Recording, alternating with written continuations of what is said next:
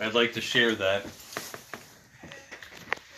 When I was a young father, a young man, I remember taking my family to the Christian cinema one time, and they had played Christian movies, and they had a short on there before from a guy by the name of James Dobson, uh, a Christian teacher who taught on a lot on raising children as well as other things, and taught a lot of good things. But he said something that night in the film that I watched that just completely bewildered and and, and upset me, and and I'll never forget it. And I was, and ever since then, I've been against that mindset.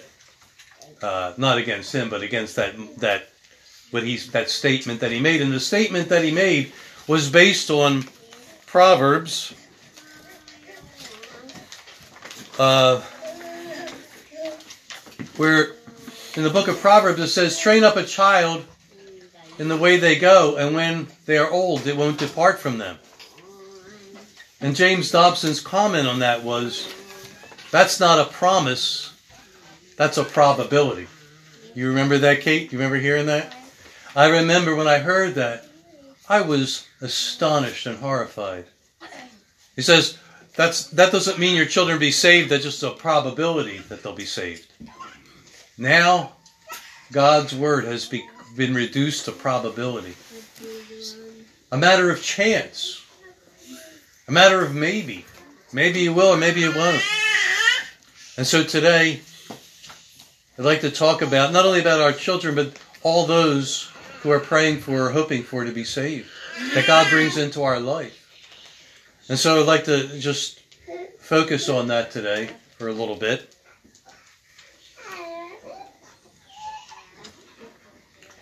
I have met a great many Christians, and I was certainly one of them,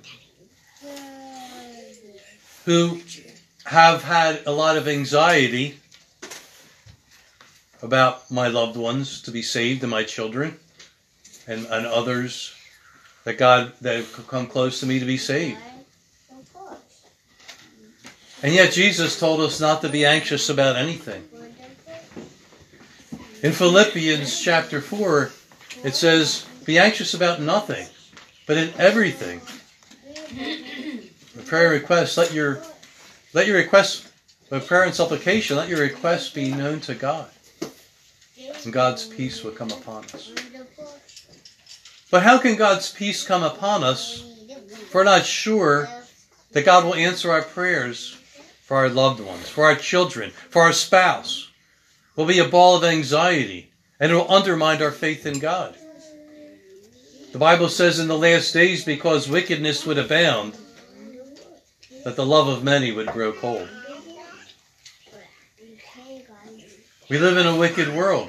We're raising our children in wicked generations. In a Sodom and Gomorrah world.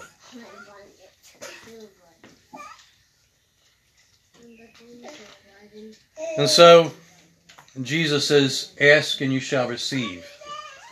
Seek and you will find. Knock and the door will be open to you. But somehow people don't seem to believe it has to do with the souls of men. And I guess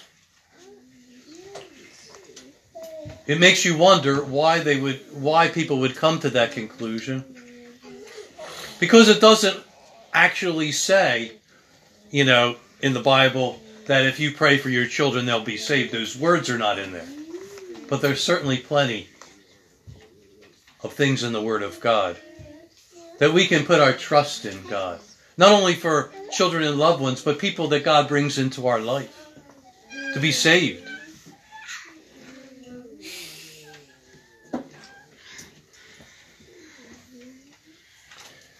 And so, I'd like to uh, take a minute.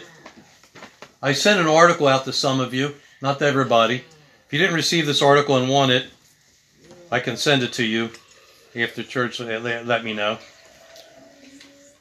It's an article about a brother from a couple centuries ago. His name, of course, George Mueller. I've referred to him many times. But In preparing for this, I actually wasn't planning on it, but I was listening to a, a sermon from uh, a book from Andrew Murray, and he referred to George Mueller, and he was talking about all the people that George Mueller prayed about that to, to be saved and were saved. And he gave a number, and I thought he didn't hear it right, and it was like, and I played it back several times. I, you know, I couldn't hear it, and so I actually looked it up online, and this article came up.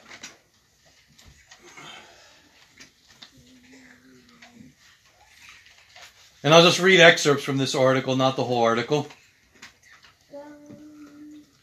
It says, if you haven't read this article, please do. It will change the way you pray for the lost. God gave the uh, Apostle Paul in his prayer life as an example for Christians of all time. In a similar way, he has given modern day Christians the example of George Mueller as proof to his church that he still hears prayer. Mr. Mueller started 117 schools, educated 120,000 children, and raised in today's terms the equivalent of a billion pounds that's about over $2 in American money.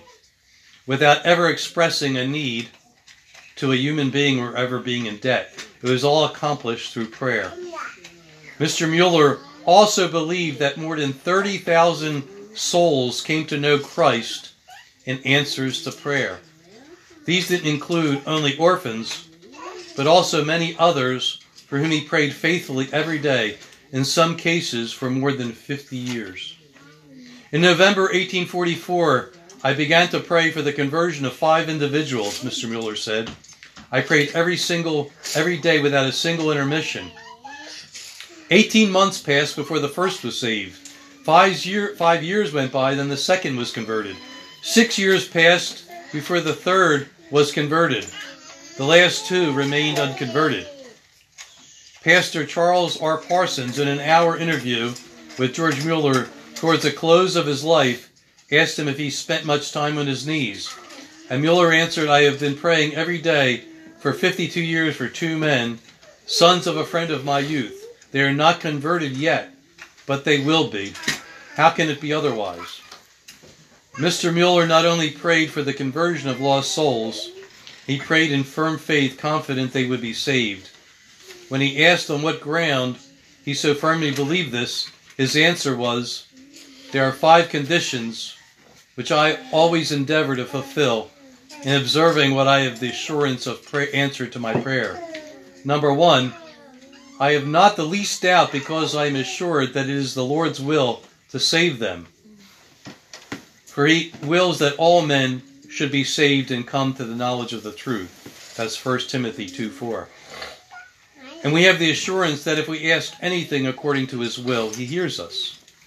Number two, I have never pleaded for their salvation in my own name, but in the blessed name of my Lord Jesus, on his merits alone. Number three, I always firmly believed in the willingness of God to hear my prayers. Mark 11:24. I am not conscious of having yielded to any sin. If I regard if I regard iniquity in my heart, the Lord will not hear me when I call. Psalm 66. Number 5. I have persevered in believing prayer for more than 52 years for some and shall continue till the answer comes. And he, he talks about the persistent widow from Luke 18. And then, it, then the writer of the article says, Mr. Mueller went to heaven praying firmly in faith, thanking God in advance for the salvation of those he was praying. Within months of his praying, the last friend on his prayer list was converted. He was talking about the five men that he prayed, five people he prayed to for 52 years. Well, the last one of them was converted within months of his death, after his death. So, there's more to the article, So I won't read. There is another another article I sent out to a few, not to everybody, and it was based on a book called 50,000 Answers to Prayer. George Mueller's book, where he, it's excerpts from 50,000 prayers that God answered, sometimes uh, within hours or, or the same day he prayed. But he he journaled, he wrote them all down. 50,000 over the course of his Christian life, 70 some years. And he wrote them down for people to see. And there's in a book, there's excerpts of his 50,000 journals of answers to prayer. It's hard to believe. Now, why did George write all these down? Why did he do the things that he do? Why did he refuse to ask anybody for money for, for all this, this work he was doing for missions and for orphanages? From the very beginning of his ministry, God made it clear to him through talking to other Christians that a lot of Christians were in despair. They were in despair concerning being able to have their needs met. They were in despair concerning the salvation of, of lost loved ones, of, of their children being lost, of their spouse being lost, of you know others, their parents or grandchildren, or so, and and people that God brought into their life. They were in despair about it. They had put a white flag up in their front yard concerning giving into the enemy concerning this doubt and unbelief concerning people that we were hoping to be saved. And it's not from God. We have to come to the place of seeing this mindset is not from God. And we have come across this mindset that, you know, well, if God saves my children, they will. If they don't, they don't. You know, just like, you know, it's like going to the, you know, to the play the lottery. Maybe I'll hit the lottery, maybe I won't. Maybe God will answer my prayer, maybe I won't. Yet the Bible says the promises of God are not yes and no. But they are yes in Christ and amen to the glory of God.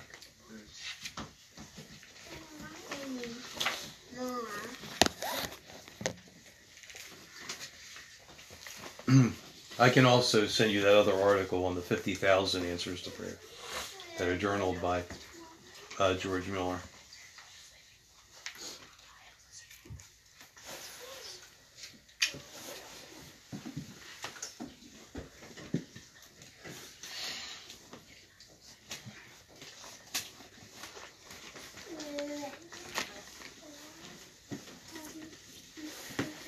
In that article, it mentioned that God will have, from 1 Timothy chapter 2, God desires all to be saved and to come to repentance and come to the knowledge of the truth. God doesn't want any to perish. We read in 2 Peter chapter 3. We just read that last week. The reason why his judgment hasn't come yet is because he, he's giving people an opportunity to be saved. God doesn't want anybody to perish, but all to come to repentance. Now we'll say, well, then we does that mean if we pray for everybody to be saved, that everybody in the world will be saved? Well, we know from the Word of God that the majority will be lost. And that's the fact. Broad is the way, and many go down the broad road that leads to destruction. Straight and narrow is the road that goes to eternal life, and few there be that find it. So, how do we resolve all this? Because God puts people into our life. He gives us children. He, he, we have a we have if we have a spouse, we if we have loved ones, if we have people that in the ministry God has brought into our life, that God has given us a ministry of intercession.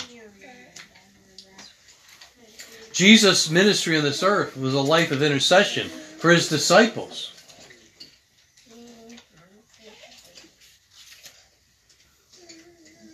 Simon, Simon, Satan has desired to, to sift you like wheat, but I pray for you that your faith will not fail. And when you are converted, strengthen your brethren. Peter was not yet converted, and he was exposed later on, denied Christ later. He was not yet converted. Jesus was praying for an unconverted man. So for everybody who says, and I've heard people say, oh, well, you know, there's nowhere in the Bible that says we can pray for lost people to be saved. Well, Jesus was doing it. Jesus prayed for his disciples in his in his prayer in, in the Gospel of John, where he prayed for his disciples, a long prayer. He's praying for his disciples. They were not yet converted. They all abandoned him when he was arrested. They were not yet converted. And they were still in unbelief. Their eyes had not yet been opened to the scriptures. He was praying for this, those he was making disciples that were not yet converted. They need to be changed. They need to be born again. That hadn't happened yet. But Jesus was praying for them, interceding for them. Jesus is seated at the right hand of the Father, it says in Romans chapter 8, and he's still praying, interceding for us. God has given to us a ministry of praying for others. If we're following Jesus' footsteps, if we're following the life of Christ, we're praying for those that God has in our life. It's one of the most powerful acts of faith that we can that we can um, that we can do. It's a great expre- expression of faith to pray for to pray in faith, to pray the prayer of faith.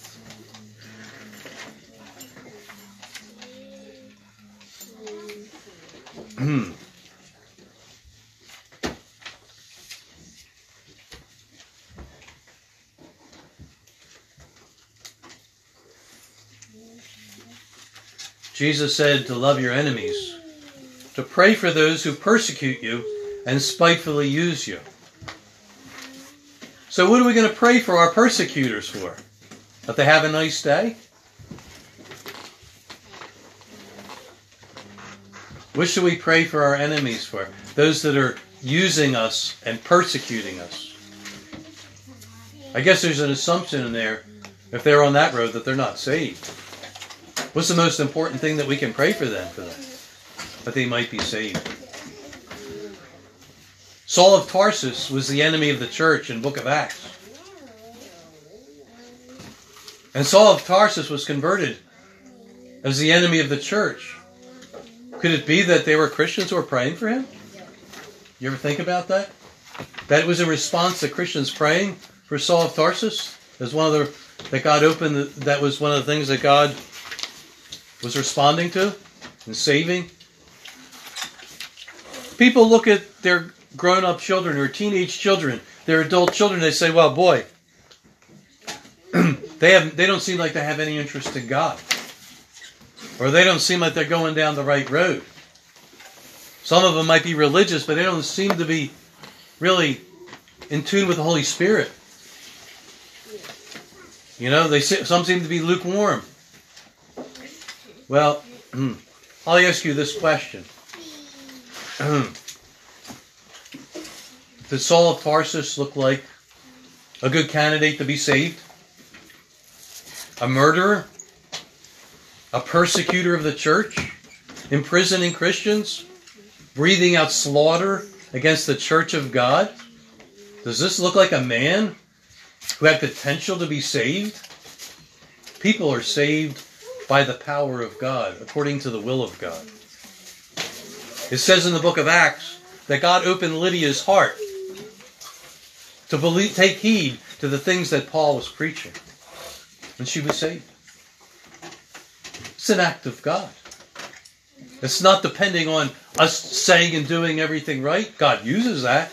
We do our part, yes. But God saves through the blood of Jesus. You say, well, if God does that, well, what part do we have that? The Bible says if we ask anything according to the will of God, we know that He hears us. And if we know that He hears us, we know that we have the petitions that He asks of us. God's not willing that any should perish. It is God's will. God doesn't want our children to perish. He doesn't want our loved ones to perish, our spouse, unbelieving spouse to perish. He doesn't want any to perish. So if we pray for someone to be saved, we're praying according to the will of God. How can we not see that? It is according to the will of God for people to be saved. Christ died for all. And he wants all to be saved and come to the knowledge of the truth and to repent and to be saved.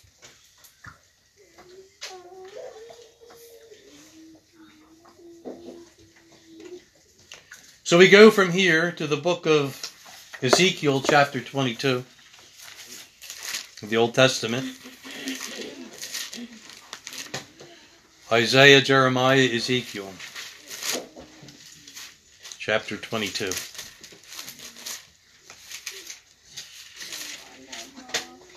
Now, this is God speaking through the prophet Ezekiel. God speaking to Ezekiel about the corruption in Israel and in Judah, and this is what he says in verse 29. Ezekiel 22 29. The people of the land have used oppression, committed robbery, mistreated the poor and needy, and they wrongfully oppressed the stranger. So I sought for a man among them who would make a wall, stand in the gap before me on behalf of the land, that I should not destroy it. But I found none, no one. Therefore I have poured out my indignation on them. I have consumed them with the fire of my wrath. I have repaid their deeds on their own heads, says the Lord God. Now, as strange as this may seem to you, God is seeking for intercessors. And in God, in, in the time of Ezekiel, God was saying, I was seeking for people to pray and to stand, someone to stand in the gap on, for all those who are doing all these evil things, so I wouldn't judge them. I wouldn't bring my judgment on them. Yes. God loves the sinner. And he's made it very clear in both the Old and the New Testament. He loves the sinner. And he doesn't want to bring judgment against them. And he says it right here, but because no one interceded for them, they perish. So you mean to tell me that God has given us a ministry by which we can interfere in a person's life for their good? Yes. Our neighbor's welfare is our business. Yes. That we can interfere for the good of those, that people may be saved in response in response to our prayers. Can't help it if you don't believe it. This is there was a man of 200 years ago I read his testimony. And from every I've read a lot of books from that man. And he seems like, you know, I never met the man personally, but he seemed like a man of great integrity. And he he claimed that God answered over 30 30,000 answers to prayer for people to be saved. You know, he, is he fibbing? Is he embellishing that? Is he telling a lie? I don't think so. I mean, that's up to your discretion. But we can interfere for the good and the well-being and the salvation of others, including our own children. How can we be not be anxious if we're not assured that God will hear our prayers concerning our children. I talked to a young mother not too long ago who was in that mindset. She's saying, Yeah, we're doing everything we can to teach them what's right, but you know, we really don't have assur- any assurance from God that they'll be saved from His Word. I was like, here it is again. This thing keeps on showing up. This mindset keeps on showing up. You gotta fight against it. We have to fight against such a mindset of negativity. Can, can we not be anxious about anything? If we were to think that, you know, that God isn't going to hear our prayers concerning those that are dear to our heart, and, and then not be anxious about it? The children of Israel fell into that trap. They feared for the safety of their children to the point where they rebelled against God. They wouldn't go into the promised land. Oh no. If we go in there, our children will be a prey to those giants, all those fortresses, all those mighty armies, blah, blah, blah. Unbelief. They never entered God's rest. That's a fact. They never entered God's rest. They never had peace in their hearts. How do we get peace in our hearts concerning our children? We must believe God concerning our children, concerning our loved ones, concerning, the, the, uh, I keep on saying it over and over again, those who God has in our life. Those who are near and dear to us are those who God just brings into our life. A ministry of intercession. It's one of the most powerful acts of faith that we can have. This is the ministry. I, I spent some time in Pentecostalism, and ministry was all this the flashy miracles. You know? And, God's going to do this, and God's going to do all this in your life. And, and there's all this flash and shiny toys and everything. Well, sure, those, those spiritual those spiritual gifts are in the Word of God. Yes, I don't doubt that. But let's also understand the ministry that God has given to every believer to pray. To pray for those who are in darkness, and to pray for the children of God that are in our life. To pray because God doesn't want any to perish. He desires all men to be saved. That's his desire. And we have a part, not just in the preaching. People say, oh, if I preach here and there, preach here, people will be saved. But you better pray first. The Apostle Paul said, uh, pray that God will open a door for the word. In other places, he said, an effectual door has been opened, and there are many adversaries. Paul understood spiritual warfare and the power of prayer in the preaching of the gospel. But he also understood that he must pray for people to be saved. People that he knew people he didn't know, that God would make a door for people to hear the word and be saved. It's crucial. And the fact is, if we would be honest about it, at this present time, I don't know about you, but we're not really seeing a lot of people being saved right now. What's wrong? We see some, but we don't see it like in the book of Acts. God was adding daily those who are being saved to the church. I think there needs to be a, a rededication, a recommitment, and a revival in the vision that God wants all to be saved and come to the knowledge of the truth. The heart of evangelism. The death of the death of prayer is selfishness. We're wrapped up in our own little world, doing our own little thing and our own little hobbies and our own little activities, and we don't have time for the ministry of God. What are we doing? You know, I know there's a lot of distractions and a lot of things that pull us here and there. Do we want to see people be saved? Do we want God to answer our prayers concerning, you know, those that God has in our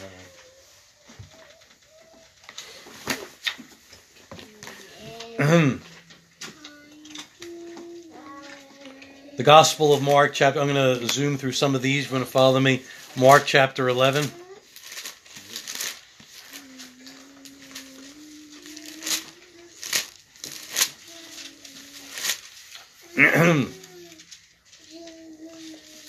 Verse 22.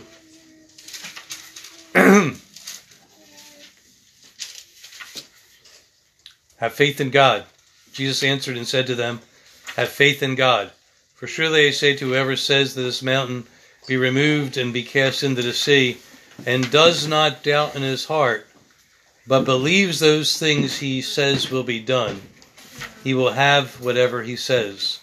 Therefore I say to you, whatever things you ask when you pray, believe that you receive them and you will have them.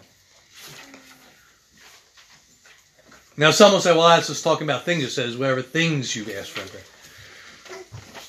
It's hard to fight against a, heart, a, a hard heart, I can tell you that. Hear what God's saying here. If you have ears to hear, hear what God is saying here. Have faith in God. Whatsoever things you pray, Believe that you will receive them and you will have them. This is what George Mueller referred to when he's talking about praying all those years. And, and one of the things he said that he he was rely, he was standing on was this scripture here. Whatsoever things you ask for in prayer, believing that you will receive them and you shall have them. This is not positive confession of Norman Vincent Peale.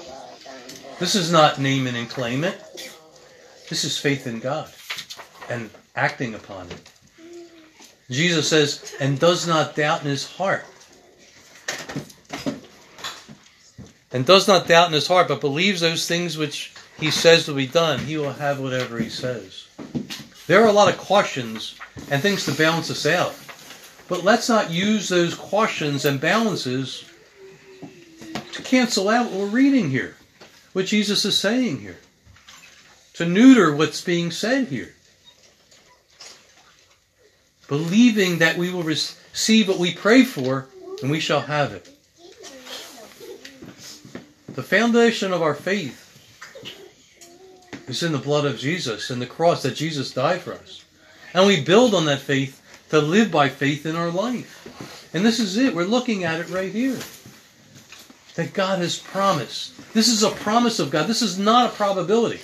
Well, it doesn't actually say, well, your children or your loved ones or your, you know, people that are not saved. Whatever you ask for in prayer. But believes that what he says will be done, that does not doubt in his heart. You know? You decide. Hmm. John chapter 14.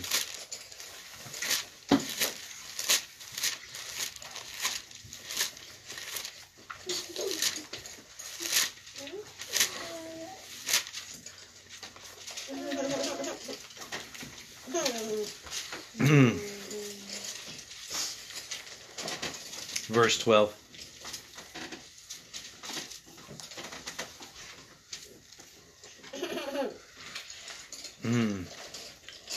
John 14, 12. Most assuredly, I say to you, he who believes in me, the works I will do, he will do also, and greater works than these he will do, because I go to my Father. And he's seated at the right hand of the Father. And verse 13, and whatever you ask in my name, I will do, that the Father may be glorified in the Son. If you ask anything in my name, I will do it. Whatever you ask in my name, does that mean whatever? If you ask anything in my name, does that mean anything? Of course. Of course. According to the will of God. And we know it's God's will. We all should be saved. We know that God does desires all to be saved. And the desire of our hearts is the desire of God's heart then. To see those be, people being saved. Is it some coincidence, some accident that a man writes a journal in which he claims that over 30,000 people were saved through his prayers? Is that an, a coincidence that all those people were saved?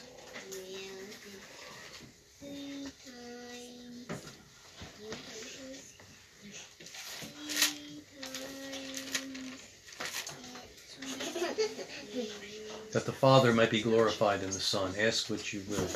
We believe in him. Ask what we will, that the Father may be glorified in the Son. John 16.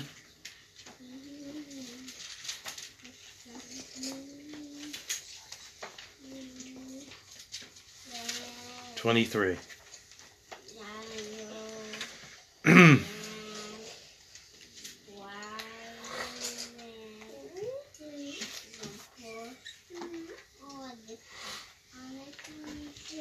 And in that day you will ask me nothing. But surely I say to you, whatever you ask the Father in my name, he will give you. Until now you have asked nothing in my name. Ask, and you will receive, that your joy may be full. Verse 26 In that day you will ask in my name, and I do not say to you that I shall pray the Father for you for the Father himself loves you because you have loved me and have believed that I came forth from God. This is all connected to faith in Christ and what he did on the cross and believing the message of the gospel, the power of God. And the message of the cross. We read that earlier. Whatever you ask the Father in my name, I will do. He will give you. He will give you whatever you ask in the Father's name. Does that not mean for lost souls that are in our life? Our teenagers are rebellious, or you know, my my son or my daughter is here. You know, not all my children are yet following the Lord. And you say, well, why are you preaching something like this? Because I believe that before they leave this life, they will be. I am I am putting my faith in God that they will be. And if you can look at some of them right now and say, oh, look at that, ah, yeah. And I just say to them, Saul of Tarsus, breathing slaughter on the church. That anyone, that anyone think that he would be an apostle. the disciples in Jerusalem didn't think that. When Barnabas brought them, they were afraid. They wouldn't. They, they, they were afraid to let him come in until Barnabas talked them into it and, and, and talked to them and testified of, of the ministry of Saul of Tarsus. And when he that he was truly converted. They thought it was a trap. They didn't believe it. But God can reach out to the darkest of men a Satanist, a drunkard, many others. They said that many of the people that Jesus drew to them were the were considered the lowest in society. The tax collector, the prostitute, the drunkard. Why is he eating with these people? The ministry of the Holy Spirit. The ministry of God. Pray for those who are in darkness. Pray for those who have backslidden. Shall God say something like this? Whatever you ask in the Father in my name, he will give you. Ask and you will receive that your joy may be full. The Father loves us. It goes on to say, because he loves us and he wants our joy to be full. So I've been praying, nothing happened. Well, to you, I'll say if you were in that unbelief and you've given up or just thrown your hands up like many have, I'll say to you this. You need to hang in there. The Bible says you have a need of patience that after you've done the will of God, and the will of God is to believe on the one who God has sent. If after you've done the will of God concerning all this, you have a need of patience, it says, that you will receive what's promised. And there are people who have received what is promised. I have personally known people who prayed for their children, and every one of them came to the point of salvation and have saved. Believe it or not. If you're if we are anxious about our loved ones, if we're anxious for those, even those that are late in life, I have a dear brother who said to me, his wife, they're late in life, and he says, My wife isn't saved. Maybe she's just going to be one of those ones that aren't the uh, elect, God's elect. Surrender. The man surrendered.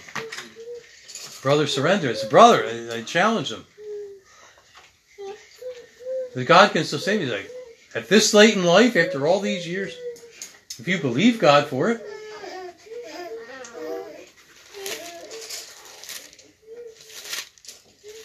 unbelief. 1 Corinthians chapter 7.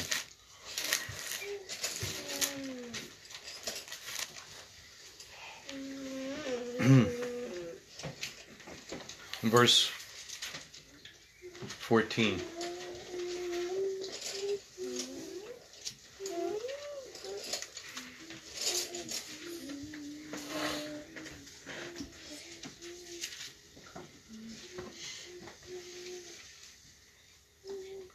For the unbelieving husband is sanctified by the wife, and the unbelieving wife is sanctified by the husband.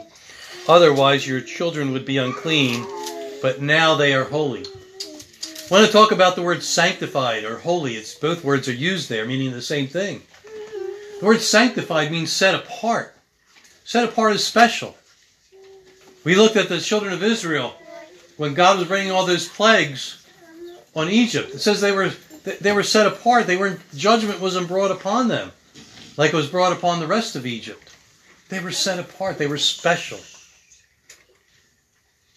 And God said, then, they sh- then Pharaoh and the Egyptians shall know that I make a difference between the Egyptians and, and, the, and the children of Israel. there is a similar dynamic going on here that goes on in the family. That's through one believing parent. Not only is the spouse set apart, but the children are set apart. They are special in God's eyes. And so there is another nail in the coffin to those who don't believe that God will hear us concerning our children, concerning our spouse. They are set apart. They are special. They are sanctified by one believing partner in a marriage. One believing parent. Not two, but one. If you got two, how much more should we have confidence? It is a matter of confidence concerning those who God has in our life. Confidence. And then there's the wringing of hands. And then there's the, the words of doubt and unbelief and all the intellectualism and human reasoning to undo these scriptures, the things that we read in here. And just warn us against it. Warn myself and others against it. To fight against such human reasoning, carnal reasoning. The Bible says, fight the good fight of faith. And now we see where the fight is. To fight against all that negativity, to fight against the naysayers, to fight against the spirit of unbelief that's in Christendom. Because it is in Christendom. Jesus said, When the Son of Man returns, will he find faith on the earth? What was he talking about? It was the parable of the persistent widow who had to keep on coming and coming and coming until the judge finally gave her what she wanted. Jesus said it was a prayer about we should pray always and not give up. Because some give up and they don't receive the answer to their prayers because they give up. And Jesus said, Hear this parable. And he says, But when the Son of Man returns, shall he find faith on earth? Faith on earth. Faith like this. A persistent faith where you don't give up. We don't run away and cower in the voice of negativity and embrace noise, the voices of negativity and unbelief and a hardened heart.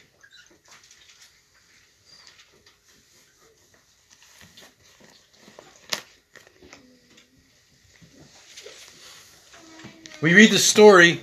I don't have time for. I'm just going to sum everything up. You read the story about Aaron and Moses when a plague began on the children of Israel because of their rebellion. Because they, because they rose up against Moses and Aaron. And a plague began. And God told, Moses told Aaron, he says, take the censer of incense that's on the altar. He says, and take it and go out and offer incense before the Lord. He says, because God's plague has already broken out. And so Aaron took the censer from off the altar and he began offering incense. It says he stood he stood out in the middle where the plague was, and it says he offered incense to the Lord. And the plague stopped where Aaron was. And it says that Aaron stood between the living and the dead. There's a message in that again and again. It's all over the scriptures. That we can interfere for good and for the salvation of those whose God's judgment is coming to. And God's judgment is real and it is coming. Interceding for those in darkness. Aaron stood between the living and the dead, and the plague was stopped. God responded to the priest Aaron. In the book of Revelation, it says that God has made us to be a, a, a kings and priests unto our God.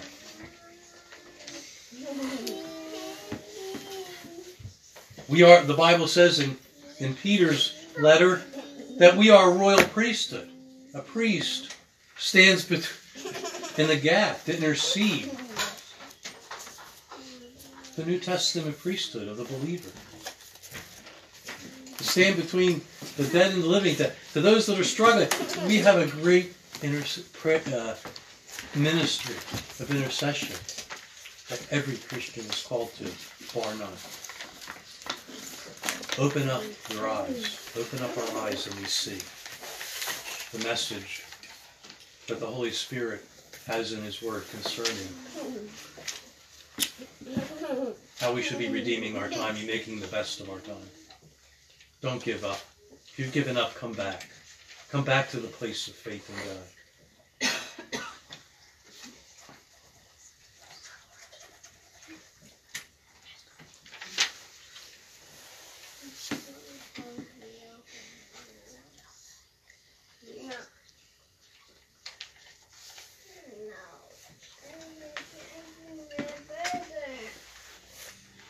Psalm 102.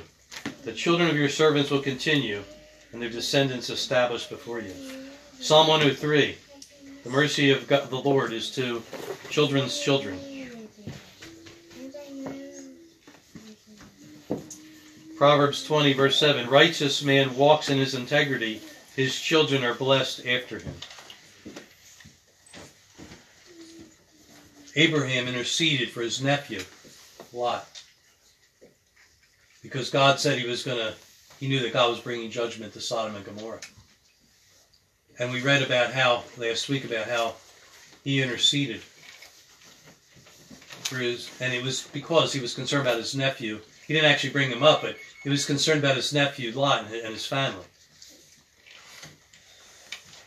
And after God brings after God brings Lot, the angels bring Lot and his family out, and saw, and Abraham looks and sees that the next morning he sees that Sodom and Gomorrah burning.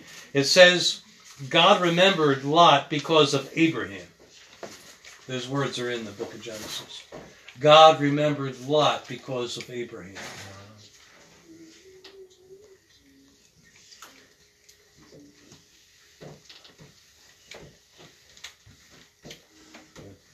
Look, you can look it up. God responded to Abraham's prayer concerning his nephew Lot. And you could see how even, we talked last week about how Lot was dragging his feet and then the angels took and pulled him out of the city. Because God was merciful. Not only did God love Lot, but he was also responding to Abraham's prayer, his intercession, when he spoke to God, the Lord, face to face. Read in the book of Genesis.